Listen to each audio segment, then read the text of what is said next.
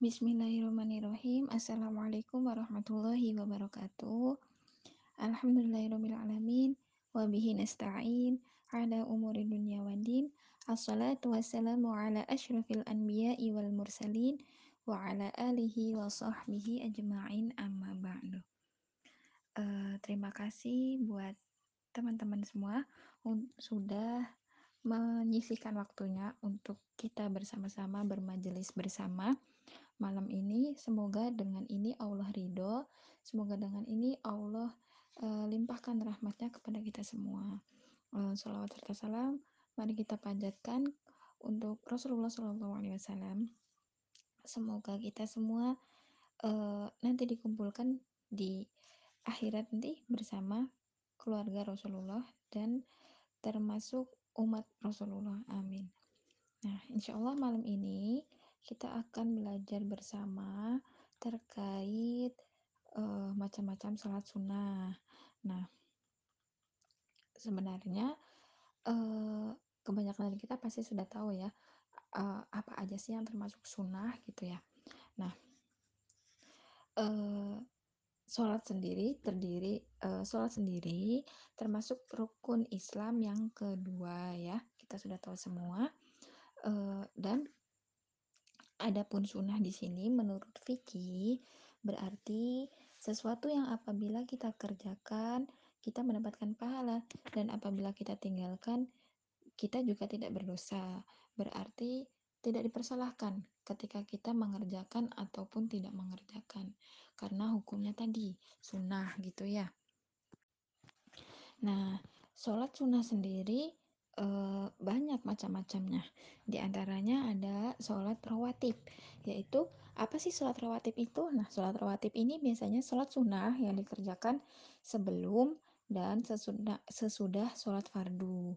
Nah, e, total semuanya sebanyak 22 rakaat untuk sholat rawatib ini.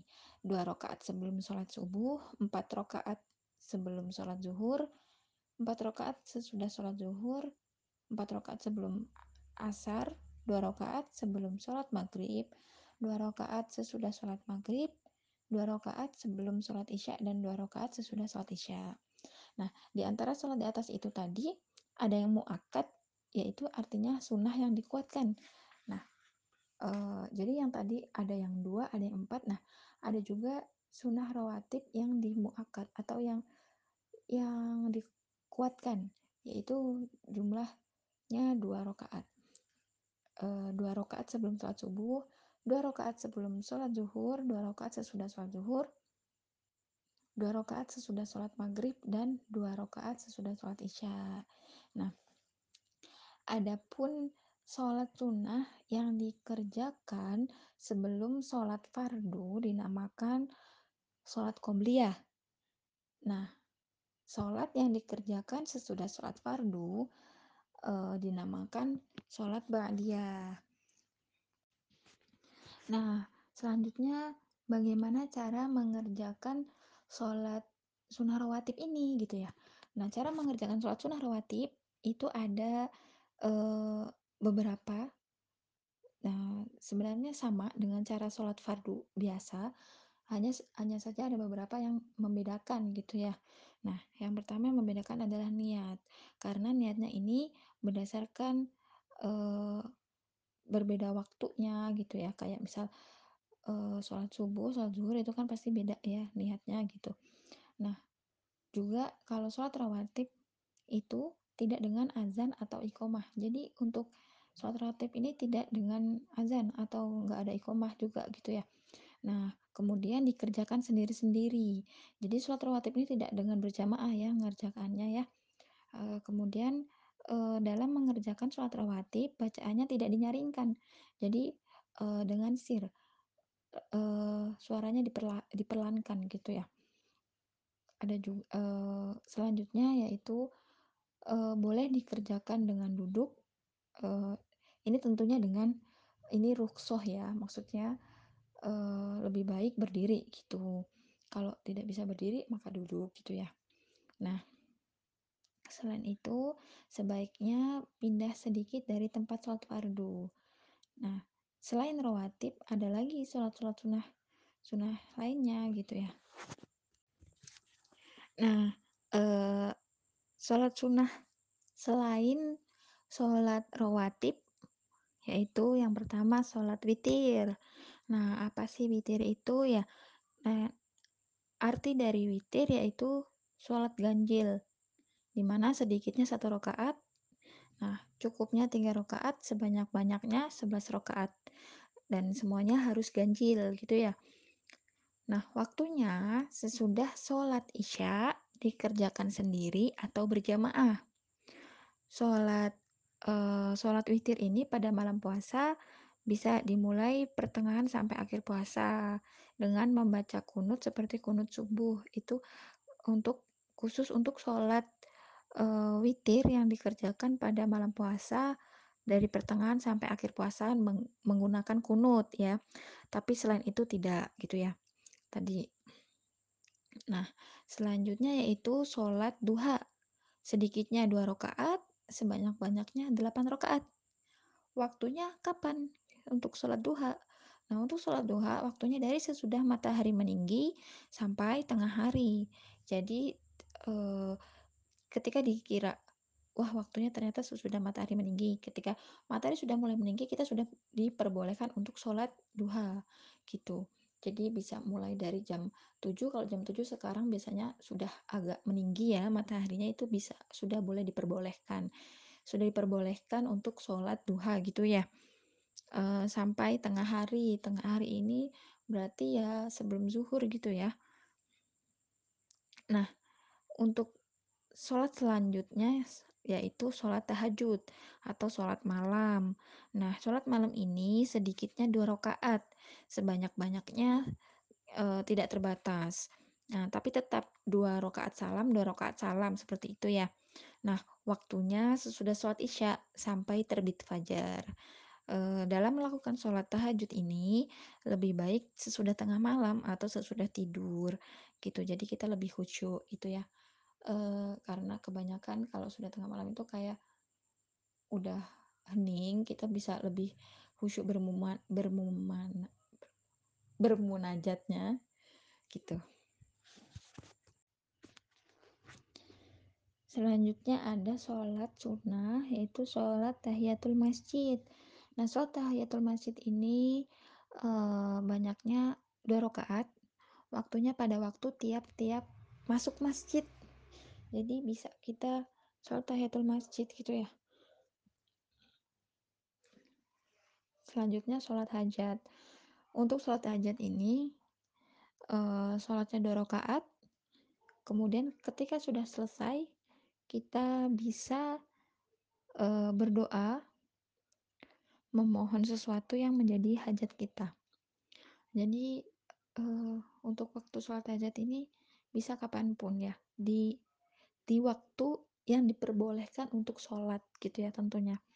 Nah, kemudian sholat istihoroh, eh, pasti kita semua tidak asing ya dengan sholat istihoroh ya, yaitu eh, sholat istihoroh ini sholat yang minta pilihan ketika kita bimbang dalam sesuatu hal gitu ya, menentukan pilihan yang A atau B gitu.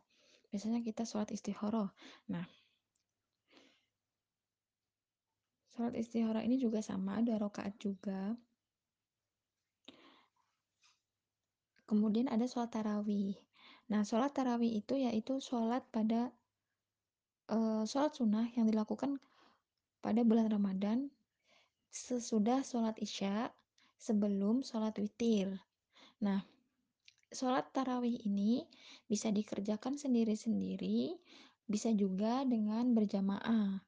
Nah, sebanyak 8 rakaat atau 20 rakaat. Nah, eh, tiap tiap dua rakaat salam, dua rakaat salam seperti itu ya. Biasanya eh, biasanya pada umumnya kita bersambung dengan witir. Jadi kita udah sholat bar, sudah selesai sholat tarawih kita sambung dengan sholat witir gitu untuk sholat tarawih ini. Nah, jadi sholat tarawih ini bisa sendiri-sendiri atau bisa berjamaah gitu ya ada juga sholat tuhur yaitu sholat sunnah yang dikerjakan sesudah wudhu. Ini juga sama, dua rakaat juga. Nah, selain itu ada sholat intizor, yaitu sholat yang untuk menanti dat uh, untuk menanti datang imam atau khotib sedikitnya dua rakaat dan boleh terus sampai datangnya khutbah pada hari Jumat. Ini namanya sholat intizor, ini sunnah ya. Ada juga sholat tawaf, yaitu sholat sunnah dua rakaat sesudah tawaf. E, sesudah mengelilingi Ka'bah di Makkah, maka e, disunahkan untuk sholat sunnah dua rakaat. Selain itu juga ada sholat sunnah dua rakaat ketika hendak bepergian, sholat sunnah dua rakaat ketika datang dari bepergian. Nah, cara mengerjakan sholat sunnah itu sebagai rokaat pertama dan kedua yang biasa. Hanya niatnya yang berlainan menurut macamnya. Jadi sama uh, sholat sunnah semua sholat sunnah ini sama dua rokaat dua rokaat kecuali yang sholat witir tadi ya karena dia harus ganjil. Nah niatnya bagaimana? Kita apakah sama? Niatnya uh, berbeda karena beda macam gitu ya. Kalau sholat duha niatnya ya uh, usoli sunat duha rokaat ini gitu. Berarti untuk sholat tahajud juga sama diganti. Duanya diganti tahajud gitu. Nah tadi sholat sunnah ini karena dia sunnah hukumnya maka tidak wajib. Jadi ketika kita mengerjakan kita mendapatkan pahala. Ketika kita tidak mengerjakan kita juga tidak mendapatkan dosa. Jadi dia hukumnya sunnah gitu ya. E, tentunya sebaiknya kita melakukan sholat-sholat sunnah ini di waktu yang diperbolehkan untuk sholat gitu. Nah kemudian pasti ada pertanyaan loh emang ada ya waktu-waktu yang dilarang untuk sholat? Ada. Nah e, selanjutnya setelah ini kita akan membahas tentang waktu tahrim yaitu waktu dilarang atau haramnya sholat sunnah gitu ya. Uh, waktu tahrim atau waktu waktu di mana kita dilarang atau haram hukumnya sholat sunnah uh, tentunya ini dengan tidak ada sebab khususnya ya uh, ada pada tiga waktu yang dinamakan waktu tahrim yaitu yang pertama sesudah sholat subuh sampai terbit matahari. Jadi uh, ini tidak diperbolehkan untuk sholat sunnah. Kemudian ada ketika matahari di istiwa atau tempat e, matahari berada tepat tengah hari gitu ya sampai waktu zuhur. Ini e, di tidak diperbolehkan untuk sholat duha atau tidak diperbolehkan untuk sholat zu sholat sunnah gitu ya e, yang ketiga yaitu sesudah sholat asar sampai terbenamnya matahari Nah, selain daripada sholat sunnah tersebut di atas, tadi yang sudah saya sebutkan, itu ada pula sholat sunnah yang harus dikerjakan beramai-ramai. E, selain sholat sunnah yang harus dikerjakan beramai, serta dengan khutbah atau pidato, itu di antaranya adalah sholat hari raya Idul Fitri dan hari raya Idul Adha.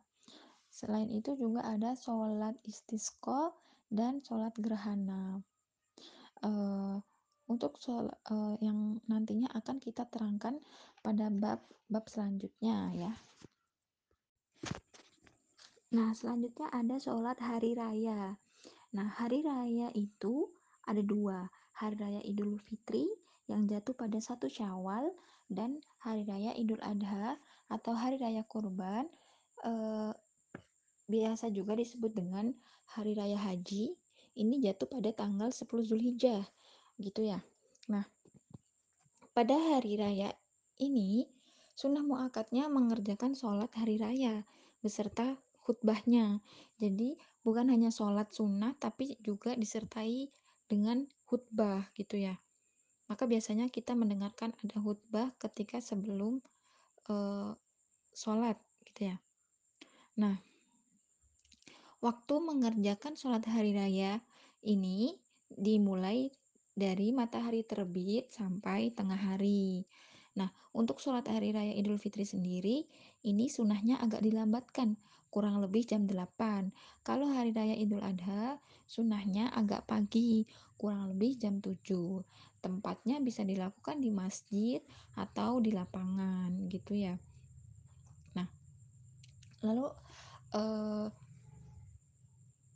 untuk situasi saat ini eh, pandemi ini ada juga yang mengerjakan di rumah gitu. Lalu bagaimana? Boleh apa tidak gitu ya? Boleh, asalkan tadi tetap ada khutbahnya karena sholat hari raya ini juga disertai dengan khutbah gitu ya. Nah, jadi tidak dipermasalahkan mau di rumah, mau di masjid atau di lapangan gitu. Nah, sebelum mengerjakan sholat, kita disunahkan untuk uh, mandi, berpakaian sebaik baik yang kita punya, terus memakai wewangian sedikit gitu ya maka eh, sedikit untuk sholat hari raya Idul Fitri kita disunahkan untuk makan sedikit sedikit makan gitu ya untuk shol, sholat hari raya Idul Fitri. Dan untuk sholat dan tidak makan sebelum sholat Idul Adha gitu. Nah kemudian kita pergi ke tempat sholat dengan berjalan dan pulangnya mengambil jalan lain. Ini tadi adalah sunnah ya, sunnah. Nah, e, kemudian sunnahnya memperbanyak membaca takbir serta zikir mulai pada malam harinya. Lalu bagaimana cara mengerjakan sholat hari raya? Yang pertama, e, tidak dengan azan, hanya Bilal menyerukan takbir serta asolatul jamaah dan seterusnya. Kemudian bisa diker, eh, dikerjakan dengan berjamaah. Dan imam mengeraskan bacaan Al-Fatihah dan surat atau ayatnya. Nah, selanjutnya setelah takbiratul ihram serta niat, kemudian doa iftitah seperti sholat biasa, eh, dilanjut lagi takbir tujuh kali yang rokaat pertama, takbir tujuh kali, dan antara takbir satu dengan uh, takbir selanjutnya sunnahnya membaca subhanallah walhamdulillah wala ilaha illallah wallahu akbar. Uh, jadi kalau sholat idul uh, adha maupun idul fitri itu kan takbirnya tujuh kali. Nah uh, takbir jadi uh, antara takbir satu dengan takbir yang lainnya itu sunnahnya membaca subhanallah walhamdulillah wala ilaha illallah wallahu akbar. Kemudian dilanjutkan dengan al-fatihah dan surat dan surat pendek gitu ya. E, disunahkan pula dalam rokaat pertama ini memakai surat al-a'la, tapi e, ini hanya sunnah untuk surat al-a'lanya. Boleh dengan surat lainnya selain surat al-a'la juga boleh. Nah kemudian e, diteruskan sampai selesai e, sampai selesai rokaat pertama sebagaimana sholat biasa. Kemudian rokaat kedua ber, e, berdiri rokaat kedua dengan takbir e, di jadi takbir yang rokat kedua itu takbirnya lima kali. Sama bacaan takbir antara takbir satu dan takbir kedua dan seterusnya itu sama bacaannya tadi Subhanallah walhamdulillah wala ilaha illallah wallahu akbar. Kemudian membaca Al-Fatihah serta membaca surat e, pada rokat kedua disunahkan memakai surat Al-Ghoshiyah. E, lalu bagaimana? Apakah harus surat Al-Ghoshiyah? Enggak, ini hanya sunnah. Jadi menggunakan so, uh, surat lainnya selain Al-Ghoshiyah juga diper, dipersilahkan gitu ya. Seterusnya seperti rokat kedua dalam sholat biasa, dilanjutkan seperti kayak sholat biasa gitu.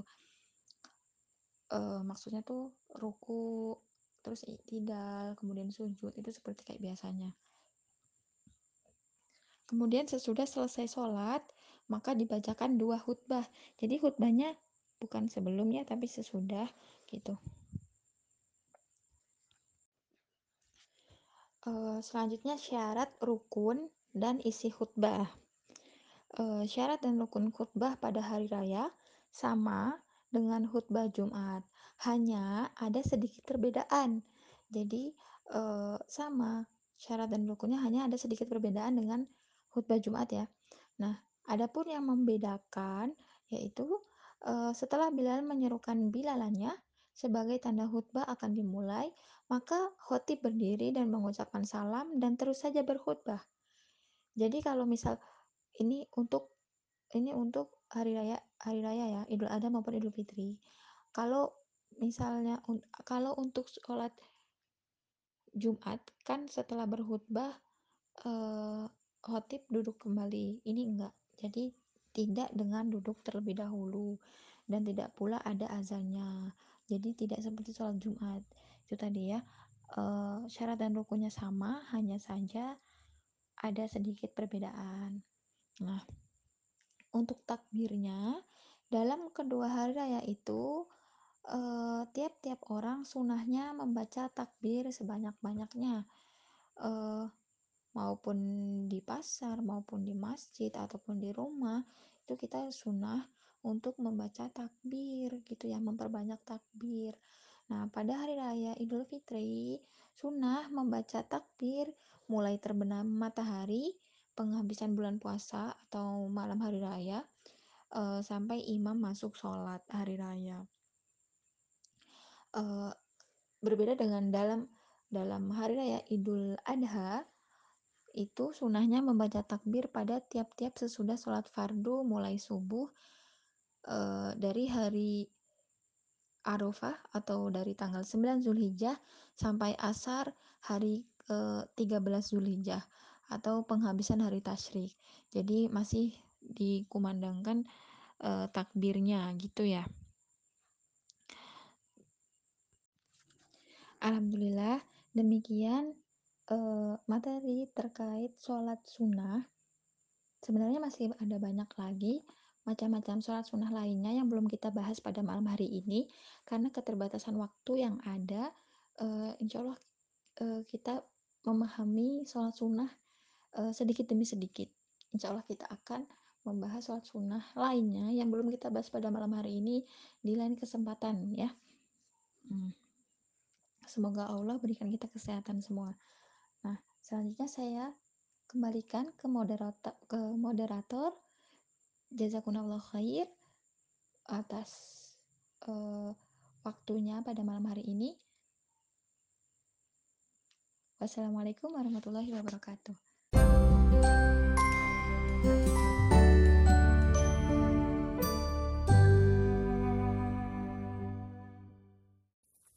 Penanya pertama, Assalamualaikum, izin bertanya Ukti terkait sholat duha. Sebaiknya sholat duha dilakukan dua rakaat salam, setelah itu sholat lagi, atau boleh semisal langsung empat rakaat? Waalaikumsalam warahmatullahi wabarakatuh. Terima kasih atas pertanyaannya.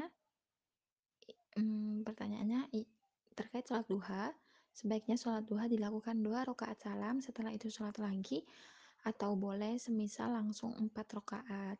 Keduanya sama-sama baik. E, sholat duha dilakukan dua rakaat salam, dua rakaat salam itu diperbolehkan, itu baik. Sholat duha empat empat rakaat salam, terus empat rakaat salam itu juga baik. Jadi keduanya tidak dipermasalahkan karena keduanya sama-sama baik ya. Semoga menjawab. Jazakillahu khair atas pertanyaannya. Penanya kedua, Assalamualaikum warahmatullahi wabarakatuh. Afwan mau bertanya Ustazah, jika sholat duha berarti paling lambat berapa menit atau jam sebelum zuhur ya? Waalaikumsalam warahmatullahi wabarakatuh. Pertanyaan kedua, Afwan mau bertanya, kalau sholat duha berarti paling lambat berapa menit atau jam sebelum zuhur? Nah, untuk sholat duha maupun sholat sunnah lainnya tetap harus diperhatikan waktu tahrim tadi ya atau waktu-waktu yang dilarang e, untuk melakukan sholat sunnah gitu. E, yang tidak ada sebab khususnya gitu ya. Nah untuk sholat duha ini masuk ke e, tidak diperbolehkan sholat duha ketika matahari tepat tengah hari sampai waktu zuhur. Jadi uh, mungkin di setiap negara pasti berbeda gitu ya jadi kita bisa lihat kalau misal uh, bisa dilakukan sebelum matahari berada di tengah tepat tengah hari gitu. Jadi kurang lebih ya jam sebelasan gitu ya maksimalnya itu maksimal jam 11 gitu. Jadi uh, lebih amannya kalau di Indonesia uh, khususnya di ya di Indonesia gitu ya itu jam 11 uh, maksimal jam 11 gitu ya. Nah jam 11 lewat itu karena uh, ke sana itu karena matahari sudah agak ke tengah jadi udah agak um, panas-panasnya gitu ya matahari sudah ke masuk ke istiwa itu tadi. Wallahu alam semoga menjawab uh, jazakillahu khair atas pertanyaannya. Penanya ketiga, Assalamualaikum, izin bertanya uh, bedanya sholat tahajud dan hajat itu apa ya? Adakah waktu-waktu yang baik untuk sholat hajat? Terima kasih. Waalaikumsalam warahmatullahi wabarakatuh. Terima kasih atas pertanyaannya. E, pertanyaannya bedanya sholat tahajud dan hajat. Terus adakah waktu-waktu yang baik untuk sholat hajat? uh, Barakallahu fiq atas pertanyaannya. Jadi sama-sama keduanya sama-sama sholat sunnah. Uh, perbedaannya ada di waktu, di pelaksanaannya ya. Kalau di uh, kalau sholat tahajud ini uh, waktunya sesudah sholat isya sampai terbit fajar. Nah, baiknya dilakukan tengah malam atau habis tidur gitu ya. Nah, kemudian sholat hajat. Sholat hajat kapan waktunya gitu ya? Uh, boleh kapan pun waktunya boleh kapan pun tidak tidak tidak hanya malam saja tapi boleh pagi boleh siang tapi tetap tadi ya di, diperhatikan waktu tahrim sholat tadi ya waktu-waktu yang diharapkan untuk sholat sunnah tadi harus tetap diperhatikan. Nah sama kedua uh, keduanya sama untuk memohon sesuatu yang menjadi hajatnya itu sama. Untuk sholat tahajud kita bisa berdoa untuk hajat kita apa bisa di berdoa bisa uh, hajat juga sama nggak apa-apa. Jadi bedanya hmm, di waktu. Jadi kemudian adakah waktu yang baik untuk sholat hajat? Semua waktu baik kecuali waktu tahrim tadi ya. Semoga menjawab. Barakallahu fiq wallahu a'lam bishawab. Jazakallahu khair. Penanya keempat Assalamualaikum warahmatullahi wabarakatuh. Saya mau tanya untuk sholat hajat. Tadi dijelaskan bisa kapan saja waktunya. Yang saya tanyakan, sebaiknya dikerjakan kapan uh atau boleh dikerjakan saat tengah malam seperti sholat tahajud atau sholat istikharah. Terima kasih uh. Wassalamualaikum warahmatullahi wabarakatuh. Waalaikumsalam warahmatullahi wabarakatuh. Boleh salihah, boleh dilakukan. Uh, saat tengah malam juga boleh, seperti sholat hajat juga boleh. Tadi ya, boleh dilakukan kapan pun untuk sholat hajat, tapi tetap diperhatikan waktu tahrim untuk sholat sunnahnya. Jazakallahu khair, semoga menjawab. Barakallahu fiq. Penanya kelima, Assalamualaikum, mau tanya uh, sholat rawatib subuh dan sholat fajar itu sama atau berbeda? Dan kapan batasan melakukan sholat fajar? Waalaikumsalam warahmatullahi wabarakatuh. E, pertanyaannya, sholat rawatib subuh dan sholat fajar itu sama atau beda? Batas melakukan sholat fajar itu kapan? Nah, e, kita pahami dulu sholat rawatib itu apa. Nah, sholat rawatib itu ada sholat ba'diyah, yaitu sholat yang dilakukan sesudah sholat fardu. Ada juga sholat qobliyah yang dilakukan e, sholat sunnah dua rakaat yang dilakukan sebelum sholat fardu. Jadi kalau qobliyah itu sebelum, kalau ba'diyah itu sesudah. Ini namanya sholat rawatib. Nah, e, lalu sama tidak sholat rawatib dengan sholat fajar? Itu ya pertanyaannya. Nah, tadi e, kembali ke tadi. Qobliyah itu artinya kan sebelum. Maka sholat sunnah rawatib yaitu e, qobliyah subuh atau dinamakan qobliyah subuh itu e, merupakan istilah para ulama. Jadi artinya sholat sunnah yang dilakukan sebelum subuh. Karena sholat ini dilakukan pada waktu fajar, yaitu setelah azan subuh dan sebelum ikomah subuh, maka dinamakan sholat sunnah fajar. Jadi keduanya Uh, jadi antara uh, tadi sama atau tidak, tadi kita harus memahami dulu sholat rawatib itu apa. Nah, jadi yang sama, jadi sholat qobliyah subuh ini sama dengan sholat fajar. Tapi sholat fajar tidak sama dengan sholat rawatib subuh. Karena apa? Karena rawatib itu tadi ada dua. Ada sholat sunnah, ada sholat qobliyah gitu ya. Uh, semoga uh, bisa memahami. Barakallahu fiq, wallahu a'lam Semoga menjawab. Jazakillahul khair. Penanya keenam, Assalamualaikum warahmatullahi wabarakatuh. Saya mau bertanya mengenai sholat hajat ukti. Dalam sholat hajat, apakah dikhususkan untuk suatu hajat tertentu, yaitu keinginan yang besar seperti hajat menikah, atau bisa dilakukan karena suatu keinginan pribadi yang ingin segera dikabulkan, seperti jika sedang ada permasalahan pribadi ingin segera selesai. Dan apakah ada bacaan khususnya? Terima kasih. Wassalamualaikum warahmatullahi wabarakatuh. Waalaikumsalam warahmatullahi wabarakatuh. Pertanyaannya terkait sholat hajat. Dalam sholat hajat, apakah dikhususkan untuk suatu hajat tertentu atau keinginan yang besar seperti hajat menikah atau bisa dilakukan karena suatu keinginan pribadi yang ingin segera dikabulkan seperti jika sedang ada permasalahan pribadi ingin segera selesai. Dan apakah ada bacaan khususnya? Terima kasih gitu ya pertanyaannya.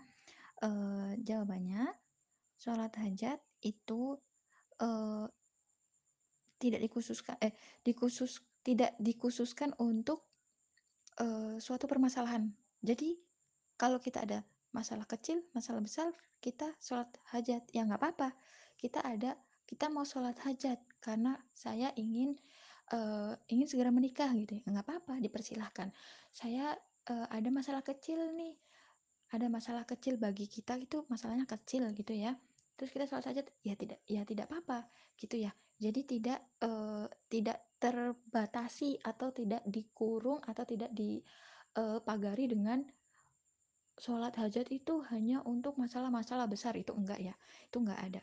Nah jadi karena ini sunnah jadi ketika kita ingin ada hajat atau apa kita sholat hajat itu diperbolehkan. Jadi tidak terbatasi atau uh, uh, tidak dibatasi hajat itu kecil atau besar atau apa gitu ya tidak apa-apa.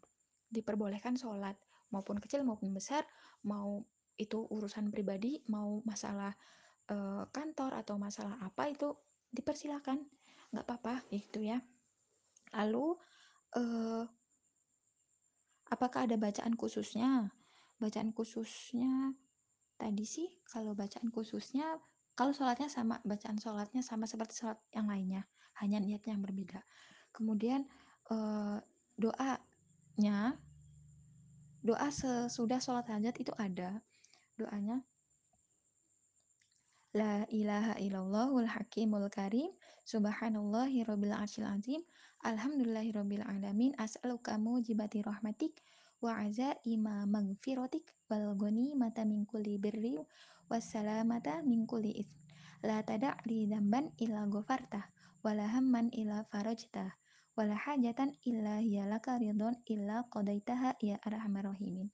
Itu dari doa salat hajat. Kemudian kita uh, memu uh, memunajatkan permintaan kita atau yang menjadi hajat kita.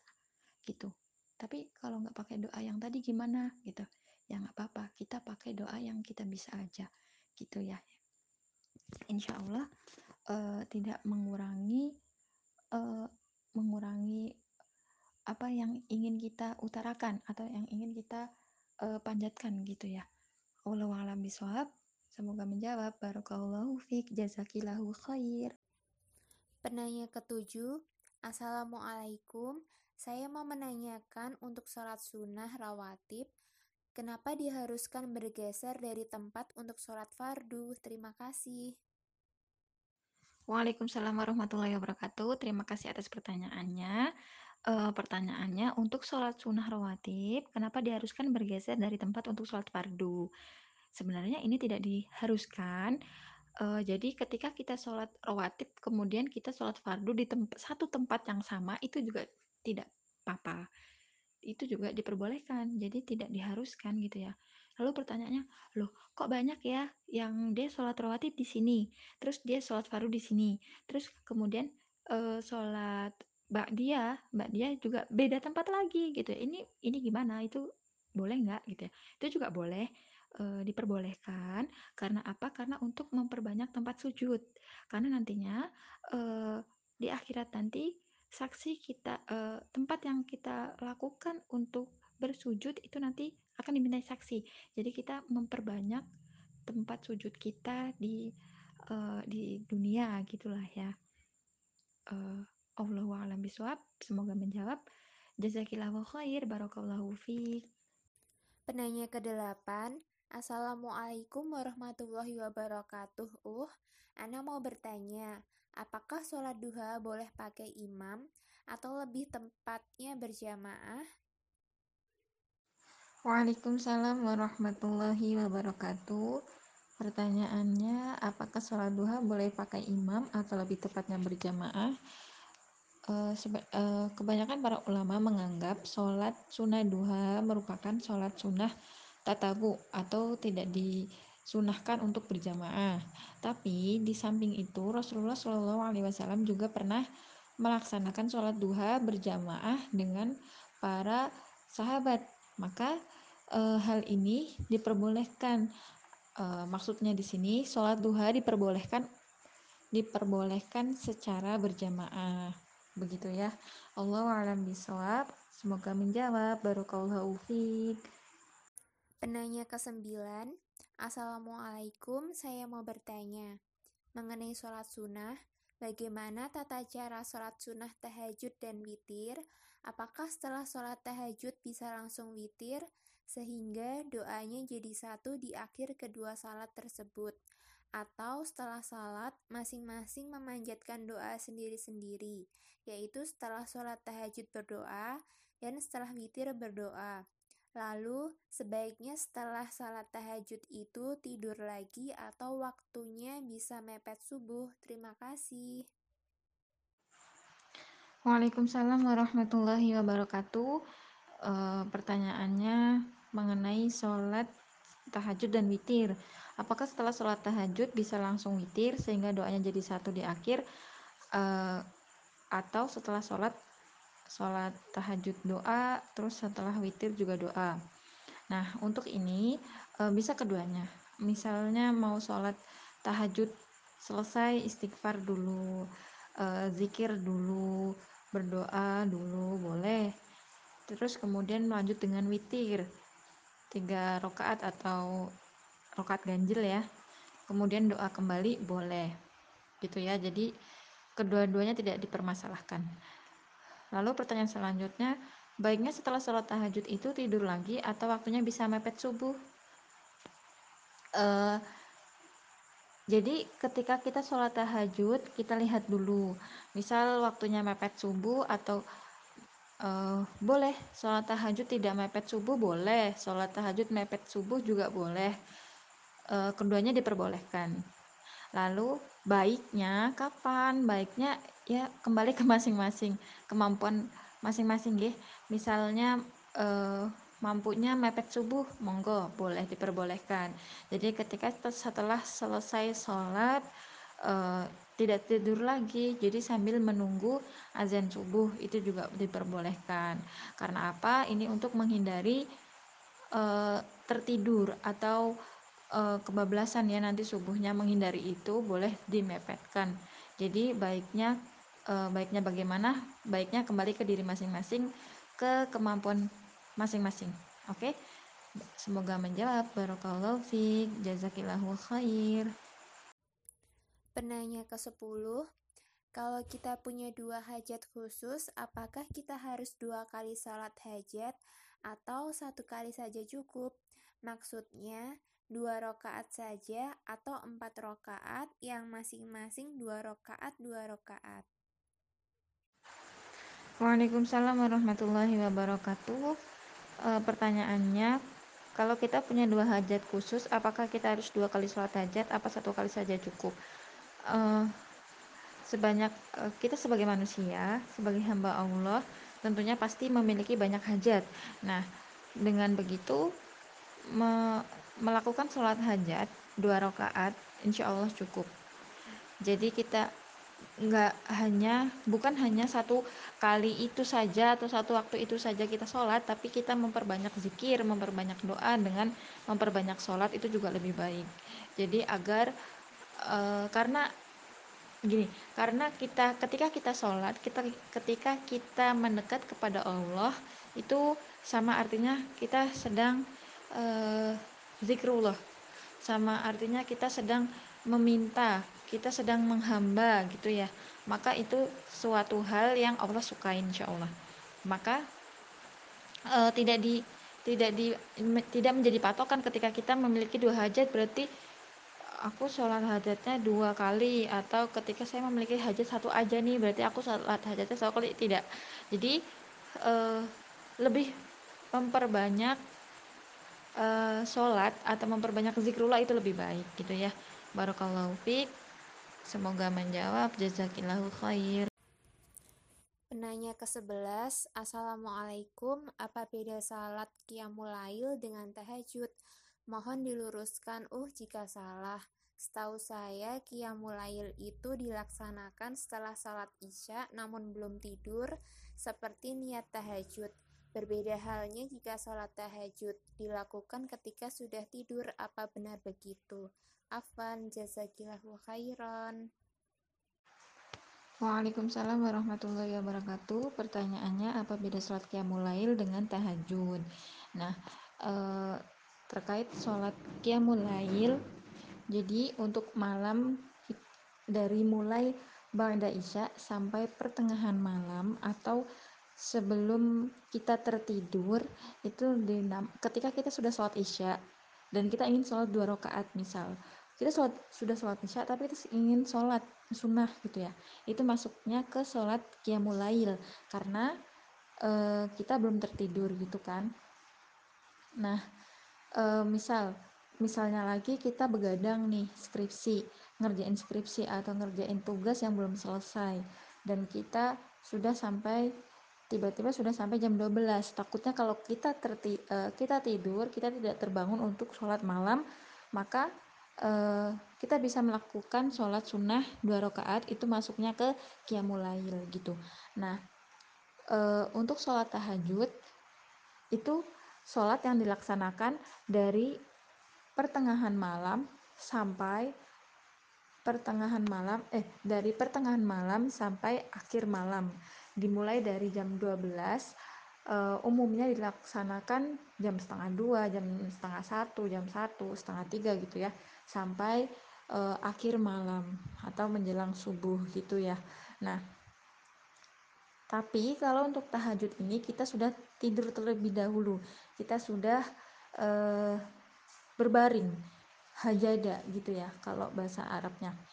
Maka itu dinamakan sholat tahajud, seperti yang sudah di uh, seperti firman Allah Subhanahu wa taala pada Quran surat Al-Isra ayat 79 wa minal laili fatahajjad bihi. Nah, di sini uh, adapun artinya uh, dan pada sebagian malam dan pada sebagian malam hari bersembayang tahajudlah kamu gitu ya. Nah, uh, adapun tafsir Quran dari surat Al-Isra ini uh, dan itu kayak anjuran anjuran dan bangunlah wahai nabi dari tidurmu pada sebagian malam. Bacalah Al-Quran dalam sholat malam supaya sholat malammu menjadi tambahan bagimu untuk meninggikan, kualitasmu dan meningkatkan derajat gitu ya. Nah jadi eh, jadi ada tiga ada tiga sholat sunnah malam. Yang pertama dimulai dari ba'da isya sampai pertengahan dari uh, dari sampai dari Ba'da Isya sampai pertengahan malam sebelum dilakukan sebelum tidur. Atau sholat sunnah yang dilakukan sebelum tidur gitu ya sampai jam 12 atau kita jam setengah satu belum tidur atau uh, jam satu belum tidur karena melakukan pekerjaan yang positif kita bisa sholat sunnah. Posisi kita sudah sholat isya gitu ya kita ingin sholat bisa bisa sholat sunnah masuknya ke qiyamul lain. Nah kedua sholat yang dilakukan setelah kita tertidur. Nah kita bangun dari tidur e, dari waktunya dari e, pertengahan malam sampai akhir malam itu dari jam 12 sampai akhir malam atau menjelang subuh. Umumnya tadi ya jam setengah satu jam satu jam setengah dua gitu itu dinamakan sholat tahajud. Nah ada juga sholat sunnah yang dilakukan malam hari tidak terikat uh, tidak terikat harus awal malam pertengahan malam tidak terikat harus uh, akhir malam tidak. Jadi bu sholat ini yang ketiga yang ketiga ini boleh dilakukan awal malam boleh dilakukan e, pertengahan malam boleh dilakukan akhir malam. Maksudnya boleh dilakukan setelah isya boleh dilakukan e, malam jam 12 boleh jam 3 boleh gitu ya. Itu namanya sholat witir gitu jadi e, itu perbedaan dari qiyamul dengan tahajud dan ada juga sholat witir gitu ya semoga menjawab semoga mudah dipahami uh, barakallahu fiq jazakillahu khair Penanya ke-12, Assalamualaikum warahmatullahi wabarakatuh. Izin bertanya Ustazah, untuk sholat rawatib itu ada yang sepaket yaitu Qabliyah dan Ba'diyah. Misalnya pada sholat zuhur, apabila kita terlambat untuk jamaah sholat zuhur, kita belum melakukan sholat qabliyah. Apakah hanya bisa sholat rawatib ba'diyah saja atau harus sepaket qabliyah dan ba'diyah? Jazakillah. Waalaikumsalam warahmatullahi wabarakatuh. Untuk pertanyaan selanjutnya, untuk sholat rawatib kan ada yang sepaket qobliyah dan ba'diyah. Misalnya seandainya kita terlambat untuk jamaah kan belum qobliyah apakah tetap bisa rawatib? E, rawatib ba'diyah saja atau harus sepaket qobliyah dan ba'diyah e, jawabannya kembali ke hukum sholat rawatib itu sendiri. Dari sholat rawatib itu hukumnya kita ketahui bahwa hukumnya sunnah. Maka e, arti dari sunnah ketika kita lakukan kita mendapatkan pahala, ketika kita tinggalkan maka tidak apa atau tidak berdosa. Maka tidak apa-apa ketika kita terlambat untuk berjamaah atau dalam kata lain kita masbuk e, dan kita tidak kebagian e, qobliyahnya, maka tidak apa-apa. Kita tidak uh, tidak berdosa gitu ya. Kita tidak berdosa untuk eh kita tidak berdosa karena tidak melakukan qobliyahnya. Dan kita setelahnya kita bisa ambil bagian ba'diyah. Jadi nggak harus sepaket. Jadi ketika kita masuk kita nggak kebagian qobliyah nggak apa-apa. Uh, nanti kita bisa sholat ba'diyah. Jadi nggak harus sepaket gitu ya. Semoga menjawab. Barakallahu fiq jazakillahu khair Penanya ke-13, Assalamualaikum. Apakah setelah salat tahajud diperbolehkan juga salat hajat? Terima kasih. Waalaikumsalam warahmatullahi wabarakatuh. Penanya, penanya ke-13. Assalamualaikum, permisi saya mau tanya apakah setelah sholat tahajud diperbolehkan juga sholat hajat? Tadi ya sudah dijelaskan bahwa sholat tahajud itu dilakukan eh, yang namanya tahajud maka dia dilakukan setelah bangun tidur kan ya. Nah kalau mau sholat hajat bisa dilakukan sebelum tidur. Nah nanti setelah uh, kita tidur malam kemudian bangun di pertengahan atau di sepertiga malam kita bisa sholat tahajud seperti itu. Jazakillahu khair. Semoga menjawab. Barakallahu fiik. Penanya ke-14 Assalamualaikum warahmatullahi wabarakatuh. Saya ingin bertanya perihal waktu pengerjaan sholat sunnah jika seandainya setelah melaksanakan sholat duha, kemudian dilanjut melakukan sholat hajat, apakah diperbolehkan? Terima kasih. Wassalamualaikum warahmatullahi wabarakatuh. Jawaban, sholat hajat tidak memiliki waktu yang khusus sesuai dengan namanya. Sholat hajat boleh dilakukan kapan saja, asal bukan pada waktu-waktu terlarang. Melaksanakan sholat sunnah hajat setelah sholat duha boleh, hukumnya mubah.